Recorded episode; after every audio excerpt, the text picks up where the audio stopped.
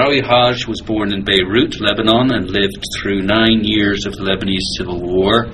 He immigrated to Canada in 1992. He's an award winning writer, visual artist, curator, and political commentator. Welcome to the Biblio File. Thank you, Nigel. Good to be here. I wonder if we could start off with your life story. I grew up in uh, East Beirut, fluctuated between lower middle class to upper middle class depending on circumstances. Went to um, Catholic school, actually, Maronite school, where we were taught Arabic as a language, grammar, poetry. The rest of the materials were taught in French and French books, I guess. Some of the books were imported from France, so since childhood I was exposed to that culture, French culture. My last chapter, I dealt with that somehow. At the age of nine, the war started. The war broke up in 1975, I think. Lived through that, through many um, incidents, from school interruption to bomb falling to losing members of family. So it was uh, all of a sudden it was, it was this break between living in middle class, quiet, very prosperous, prosperous country at the time. Lebanon was very prosperous, to a sudden change of, of war. But still, in spite of the war, we still had a good family life. Uh, the, the occasional dysfunctionalities and trouble, like old families, I guess. Um, but I was surrounded with extended family, so grew up in the same neighborhood. Lovely kind of village atmosphere. Then. Almost in a, in a mixture of very urban living, but at the same time very village-like. And I guess my parents were at that transition from a village life to newcomer to the city. Immigrants to a city. My mother, immigrant to the city. My father's father was an immigrant to the city. At the age of 18, I uh, I left and uh, went to New York, where I worked. Basically, worked worked a lot in many different jobs. That takes courage. Courage and desperation. You know, I had to leave. I wanted to leave, like so many people at that age that they wanted to leave. Many of my classmates now are dispersed all over Europe, States, Canada. Just, uh, I guess I was one of that generation where people wanted to leave. Well, you want to leave leave the war behind. Leave the low war, yes, and and, and uh, it also kind of seems helpless in terms of jobs and Yeah. so it's a mixture of economics and and refuge or getting away from the war. Mhm. Finally, in New York, I uh, things were getting a little bit complicated in terms of staying. Was, uh, I I had to you know find a find a place where get accepted as a as legally as an immigrant, and I applied to Canada and uh, was uh, accepted, and I came and I've been living here since 1991 or 1992. I can't remember. Coming from uh, from peace to war to peace again here. You've got a culture shock, but you've also got this trans transition from desperate warlike conditions to Well, I, I end up in New York, which is uh, an intense city in itself, and it was at the time in the 80s it was even more intense than now. mm, Now I go, it's much more gentrified and much more looks like a very corporate city. yeah, they cleaned the streets up. They clean, quote unquote. I never know where all these people went, really. But New York at the time mm, was, uh, in a way, similar to Be- to Beirut, in a way. in what, in what sense? in that in that intensity, in that same intensity, the crowd and and, and Noise. ever yeah. But it was it was hard in itself. It was like you said, culture shock. Uh, when I arrived, my English was very limited. In a way, it was harder than Beirut. In a more emotional way, it was harder. You know, I have the support of a larger family. You're cut off from your community. Uh, you're trying to learn the language. Struggle. I mean, typical newcomer story. And I think what what really was the hardest is that I was cut off from my family, and at the time it was hard to call back home. You had to dial and redial. The technology was not there. And it was way more expensive. Much more more expensive, and and Lebanon was constantly on the news. So every time you hear a bomb went off in a certain area, you get worried. With a mixture of guilt that you escaped, you're away, and they're still there. So feeling a little bit more privileged. Though in a sense you're not, but you're struggling. It's a different type of existence. I worked in stores, I worked as a shoe salesman, I worked in uh, warehouses, uh, restaurants, all kind of. Uh, Just to kind of- survive. just to survive, yeah. Were you able to write? Uh, No, no, no. At the time, I wasn't even thinking of writing. It was a mode of survival, and I, frankly, I'm not one of those people who always wanted to be a writer. I never had that romantic notion of what's living like a writer. I was, I think, I was for the most part aimless. Uh, the, the mixture of survival and feeling like, I guess, like every newcomer, there's this period of you feeling you're here temporary and you're gonna come back, or there's the option of gonna come back. It takes a while for you to realize that this is a new home, or at least that was my case. I guess you, did you ever feel at home in New York? No, I never felt at home in New York. I was not, I never felt at home in New York. I was always I that's that's mainly why I think it was so hard psychologically because there's just always this temporality that's So you you moved to Canada, and uh, do you feel any kind of solid yes this is base here? This is this is home now. okay. This right. is much home. As a writer, even though that wasn't your ambition, the country certainly has embraced you as a writer Yes, very much so. to a surprising degree, because often, often uh, Canadian writers have to get appreciated uh, beyond its own shores before Canada will take them seriously. I think that's changing. I'm riding this wave where it's. I think this country is much more comfortable, confident about their own culture and about their own writing. And I think the political situation in maybe in the state is is making us more conscious of, of who we are and more assertive about our own identity. the novel uh, uh, De Niro's Game, which uh, which you wrote a couple of years ago, is more about your war wartime experience than anything else, right? Yes, it's about elsewhere. It's not about Canada. There's a Yeah. small reference to Canada, but it also it's uh, it gives a very close look at uh, places of conflict and a person who came from that place. And I think there's this tremendous curiosity to know from the inside, a very close, intimate, and uncompromising look, without the exotism, without the, usual expected media report, right? Which is uh, sometimes much more general, or some somebody else who goes and report. And this is this comes from from the inside. I think, if I can say, it's it's also presented in, in a literary way. Mhm. There's there's there's artistic merit. I, I don't think the story of suffering uh, would have been so much well received if, if, if the writing was not there. I, I say this with all humility and hope I'm not boasting too much. Uh, there's a description on the back cover that I think is is accurate, It- or may not even be on the back cover, but it it talks about the poetry that's in the work, Yes.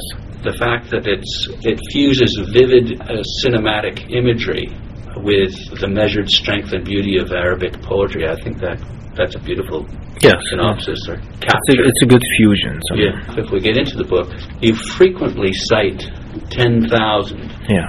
Perhaps you could explain that reference. Well, if you want to talk about Arabic poetry, I mean, a lot of Eastern music or dancing, there's, there's there's always a repetition in them with a slight variation. It go- almost goes deeper.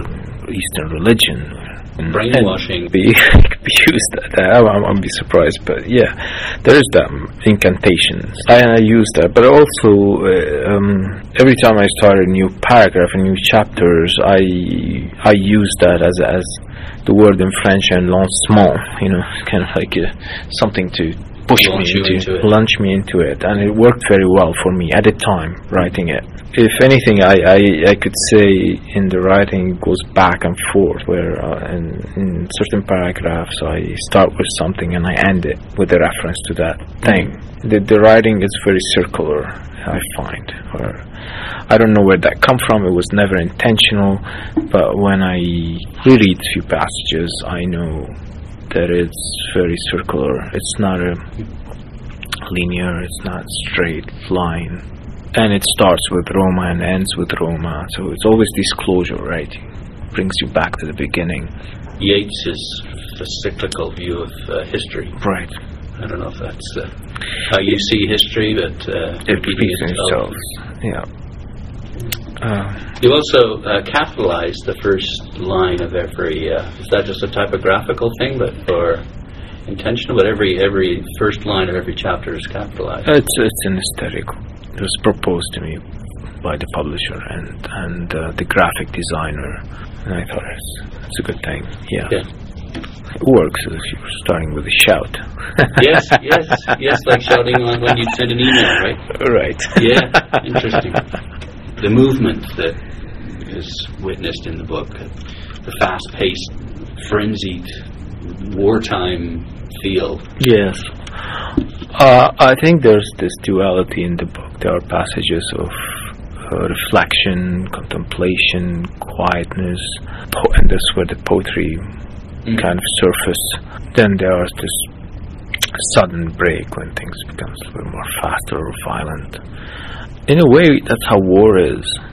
Uh, war, people don't realize there's a lot of nothingness, of silence, Mm. of waiting, calm. Well, the cliche is before the storm, and this is how it is. I remember growing in the war where there was a lot of boredom too. You're just waiting for something to happen. You can't go out because you don't know when the bomb is gonna fall, and when bombs start falling, there's a madness to it. There's this rush. Things happen very quickly. Death comes very quickly. Rushing comes very quickly. It's uh, and you feel, experience it as a kid. You feel in a, I won't say a movie, but in a, in a in a distance from yourself. You're not conscious why you're doing this. A mixture between an observer of something and and not being conscious what's taking place. It's almost madness. There is that. There's that haziness. It's a mixture of fear and adrenaline, or it's probably chemical reaction to it. I don't know. You've mentioned, in fact, that you always write in the first person because you want to observe and capture, just like a photographer would. Yes. I imagine that could change, though, in future. Could it could it didn't in the second book still first person. You know that many uh, writers they situate themselves in a place before they start writing, and I said I think I think I start from space in a way, much like a photographer. You have to be there to take the photographs. You have to, to exist. Be at certain proximity. So when I start writing, I imagine myself present. That's why I write in first person, very present to the scene. To do the research, you actually, in your next novel, is it situated in Beirut or not? No, it's here in Montreal. It's in Montreal. I don't do research. I live, I read, I experience things, and I write. I don't. I'm not methodic about my writing. I let things come through, and I later on, when I'm writing, things will filter through. I, am not one of those writers who sit methodically and do research. You know, it's it's it's a choice, of course, but uh, I don't see the point where you know you. Did you say it's more like a, a photographer going on the scene and taking snapshots and then pulling those together? To a certain extent, yes, yes. Because photography is a lot. It's a lot about also taking photographs randomly, and then there's the editing process And. Uh, with this new technology, one of the complaints about this new technology is that people tend to delete their photographs. So, in a sense, you're mo- you're losing a lot of archival photographs. Mm. What's considered a reject now could well be something very meaningful later. While when people used to shoot film, they would keep their film. So the archival process is richer with with the negative. With this new process, we might be losing a lot of uh, records. Records, Yes, yeah. records, historical records, right? Documentation. Sure. I heard in a in another interview that you gave somewhere that you were more urban. You like urban living more so than living in a forest. Yes. very much so. You don't like the mosquitoes or the. I'm not familiar with it. I lived in concrete all my life, and when I go to nature, I don't know how to deal with it. It's a very foreign place to me. I feel very displaced. It's a it's a big part of Canada, though. It is, but it's not everything. I think, I think, yeah, we tend to emphasize more the ur- uh, the nature side of Canada. I think the urban Canada has a lot to offer, and you know, culture too. And it's it's growing, it's it's dynamic, it's it's multicultural, and uh, it's, I personally find it much more interesting. Been canoeing out with the moose. Well, if I knew how to canoe, maybe I would try. To, you know, maybe I would. I would find it. I would find it very interesting. I don't. I don't condemn it. I see the beauty of it, but I am so unskilled with, with nature that I tend to fear it, like anything that you ignore. So you're not going to be raiding the great outdoor Canadian. I, I might. Yes, I mean, Russian roulette, Russian roulette, and deer hunter. That had an impact on not just you, but I assume your friends. Beirut was a very cosmopolitan city, and still to a certain extent, in spite of the economic situation and its repeated attack and wars, there's still, I think, the mo- one most interesting art still coming out of that place. The proportion of women who are producing art in, in that city is uh, staggering. It's, it's, it's an interesting place. Um, Lebanese art became so hot in Europe. You have a group of Lebanese artists. When was it? Recently, they're still doing, you know, anyway. All that to say that so Western film were not foreign to that city, and in 1980s, I think, or 75, 79 or 80s, when that the Deer Hunter played, played at the same time in Beirut, and it was in the midst of the war. Because many of the young men who just joined mili- militias, they had access to gun, and they watched the movie and they were impressed by that particular scene where Robert De Niro plays against uh, Christopher Walken. They were forced to, to play Russian roulette. The Vietnamese, the Viet Cong were betting on them. Right. And then they escaped. They managed to kill the two.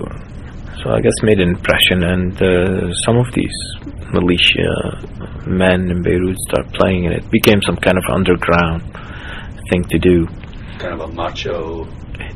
Macho mixed mixed with drugs. I, I think drugs were available, like anywhere else in the world. What, I wonder what, what would- would have motivated that? Just the sort of this weird thrill seeking. It's an extension of a life of violence, because violence, I guess, it gets internalized at the end. Violence starts on the other, but at the end gets internalized, and self-loathing and yes, the Lebanese culture of storytelling. Does this? Do you think this is part of why you've written the story of the war and one that maybe the politicians have haven't taken close enough look at? They arrived at some sort of an agreement, but they never really solved anything. in terms of the memory of, of the war, In terms of yeah, in terms of just de- dealing with the memory of the war and, and the fact that you think you mentioned somewhere that uh, that's not even taught at school. yes, yeah, well, that, there is that because after the war, there was a big project for rebuilding Beirut. Beirut was being rebuilt. Uh, no monument were left to remind people of the war, and it was not integrated in the curriculum. And why is that? I guess partly the government uh, they just uh, it's it's too it's too contested as a, as a history. Whose history would you write? The Christians' uh, point of view or the Muslim point of view? There should be some kind of consensus for a project like this to take place. Like I would say in South Africa, where you had The Truth Commission. Truth Commission and everyone agreed to come and speak. That did not never happen in Lebanon. So in that in the process, nobody was talking about the war. Fearful, perhaps stirring up old animosity, or Yes, that that's probably uh, part of it. Uh, also, because people wanted to forget, it was the country was not ready yet. And the only people who talked about the war and, and, and evoked it all the time are artists, writers, and, and I think that's behind that artistic movement that I was talking about. What is it they want to talk about? I mean, they don't want to prove one position was right over over the other. What, what is I I think I think it touches a lot on the absurdity of the war. There's a lot of self mockery. I mean, because at the end of the Lebanese war, I think people felt used by the corruption, the internal corruption, by uh, the international community, but the geopolitical. Because in a way, Lebanon was a victim too. Whoever had to do a war was conducted in that land. If Israel wanted to fight the Syrians, they would meet in Lebanon, right? I mean, Be the fighting ground. the fighting ground for all, for you know, in a way. Sounds a bit like Poland. Yes, pretty much. Lebanon is a small country between two uh, strong military, Israel and Syria, and, and each of these countries has some kind of interest in controlling the place. Would you classify the writing of your novel with what this artistic community is doing Yes, right now? yes, Yeah, that's yes. what. I didn't cover the war- whole war. I covered a small segment of the war, Mm. at least the beginning of it. The human uh, aspect, obviously. Yes, uh, it's not a historical novel, and it's not a, it's not a documentation. It's still a work of literature, but it's still by covering that particular subject, you're contributing to that history and that memory. Would you suggest then that your message, again, is it the absurdity of war? I tend not to commit to one message. Really, there are many messages in the book. I stayed away from too much preaching and morality in, in that book and and conclusions. A lot of people ask me what happened to Bassam. It was never my objective to give this grand ending where you put your own moral conclusion. I tend not to write this way. I tend to Stimulate thought, perhaps? well, present characters uh, in a way uh, ambiguous but interesting, and and through this ambiguity, uh, trying to show a dark side of humanity that I think we should all somehow face and and, and talk about. Uh, In order to uh, avoid re- repeating? for all the good reasons, believe it or not. The other thing, too, is the sort of atheistic, secular view of the world uh, and the damage that. Uh, Yes, I think at the end, what if it anything champions uh, this book, secularism? It's my own reaction to the secular. I mean, it's all my own reaction to having lived through fragmented country and society and seeing the evil that religion is capable of, organized religion is capable of. That's why I chose maybe France at the end. That's why I chose existentialism and, and particularly the French segment of existen- the existentialist philosophy. And that's why I refer to Camus in this book. Um, there's a reference in the book which says God is dead. I, I think I think you know writing as in somebody who comes from that region and attacking God so bluntly and it's it's a contribution. It's a form of resistance. To the power of organized religion in that country? Yeah, regardless of which religion. Yeah. Not just that country. I mean, if you look at the Canada now, we can't deny that this government is somehow, somewhere driven also by by a religious Fundamental fundamentalism, Christian. Yeah. Yes, I mean, we look at the B, the bill C10. At the end, I think what's what's really behind it is is, is an organized religion who's trying to impose their own morality on, on a secular society. It's really dangerous. And the fight the fight is not limited to the Middle East. It's spreading. It's everywhere, yeah. It's everywhere. The ugliness of it is it's getting tied up to very savage type of capitalism. There's, that's that's everywhere. Uh, I don't know who's using who. Sometimes, you know. Uh, could you explain that? No, I'm referring to you know abortion, for instance, became tied up to conservative politics that is tied up to privatization and, and large corporate ideologies, if not you know, hegemony. I, would say Profit motive. the profit motive is backed up, and especially in democracy, by by religious convictions. But the religion, uh, fundamental Christians would Yes. are against abortion, and abortion is a way of clinics is a way of generating profit for private sector. No, No, it's through the vote that's happening through the vote. Fundamentalist Christian, they vote for for uh, Bush or, or conservatives, and the conservatives are furthering very corporate economics, well, the infiltration of uh, the religion Christian fundamentalism politics- into politics. There's no separation with the church and and, Yeah. and government.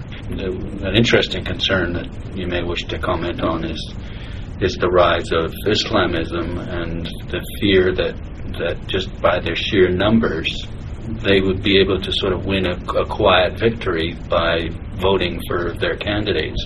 That's what Mark Steyn and Martin Amis and others have, have suggested. Do you have any concerns or fears about uh, Islam sort of taking over uh, democratically?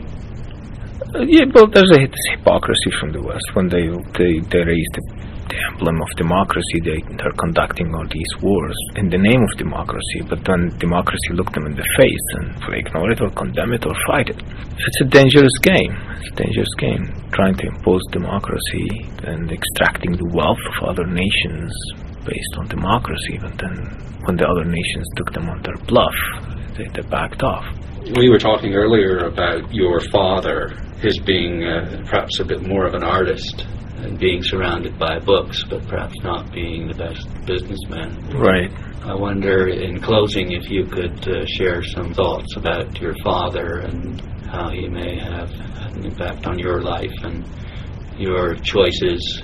And also, I wouldn't mind hearing a little bit about your next book if, you, if you're willing to share. Yeah. You know, sometimes your parents give you something that you you don't, you don't realize till later on in life, or till something happens, and then you look at the genesis of it, and you take it, trace it back to the family. And I'm realizing that not everything, family cannot be uh, so dysfunctional. So, so there's some benefit to it, and I guess that comes with age, right? You pass that rebellious stage, and Yeah, the rebellious stage often lasts until you're 40. yes, Yeah. yes, Or until there's some change in the relationship with the parent. yes, Yeah. or until you have kids, maybe. Yeah. That's not my case, but I imagine. Doesn't sound like you want to have kids. Well, I'm not. I'm not gonna go into that. That's too private.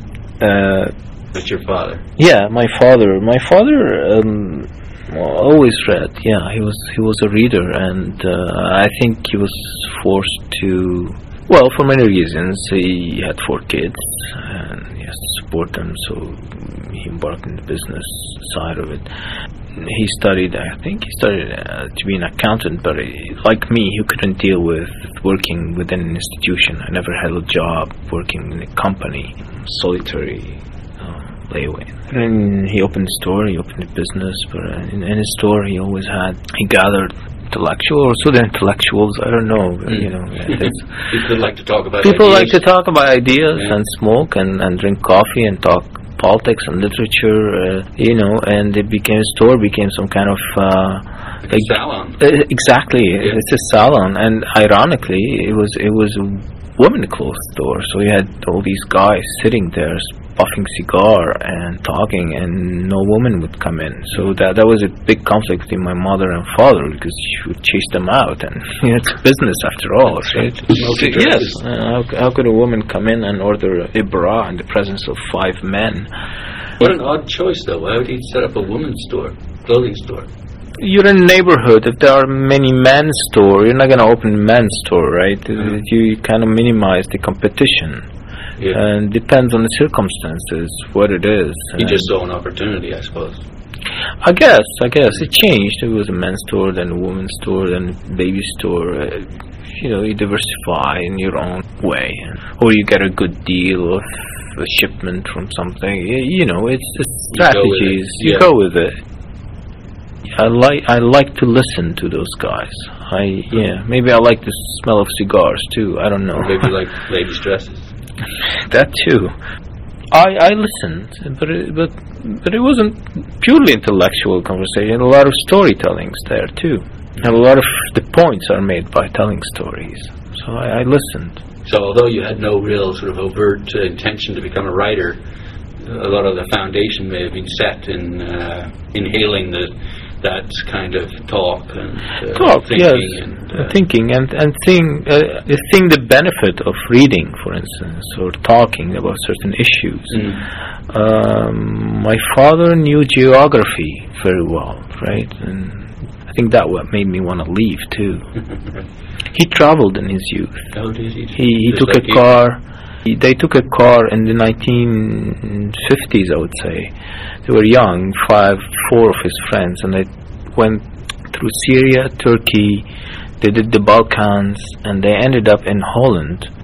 So he always talked about that travel, and I think it, it changed him in a way too. Um, I think what it did, it, it reconciled whatever he read with because he read a lot of French literature. So you know, and reconciled whatever he read, all that imaginary world with something more concrete.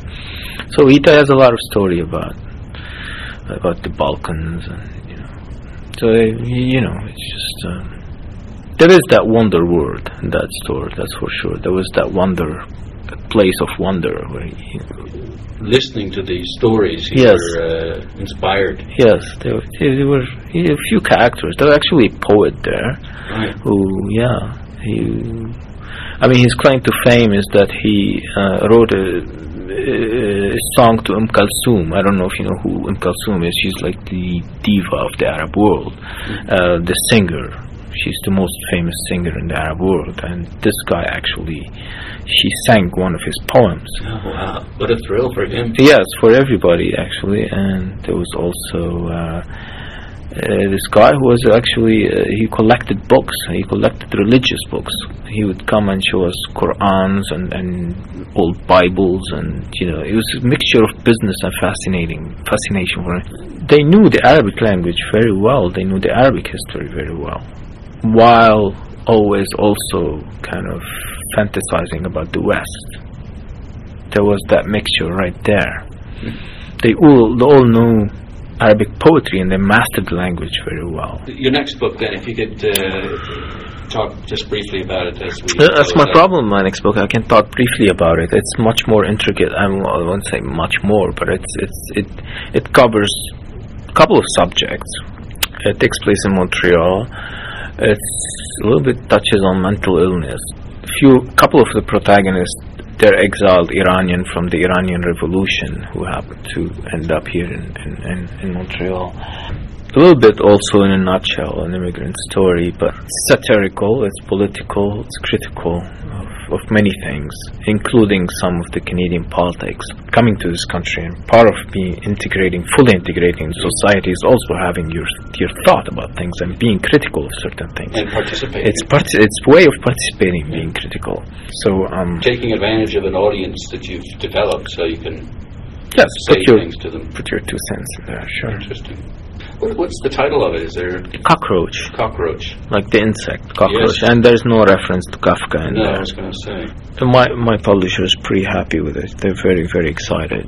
Is it the same publisher? An Yes, Anansi. Yeah. quality uh, publisher. it's coming out in August. Right. Just like De Niro's Game, it's uncompromising. Very good.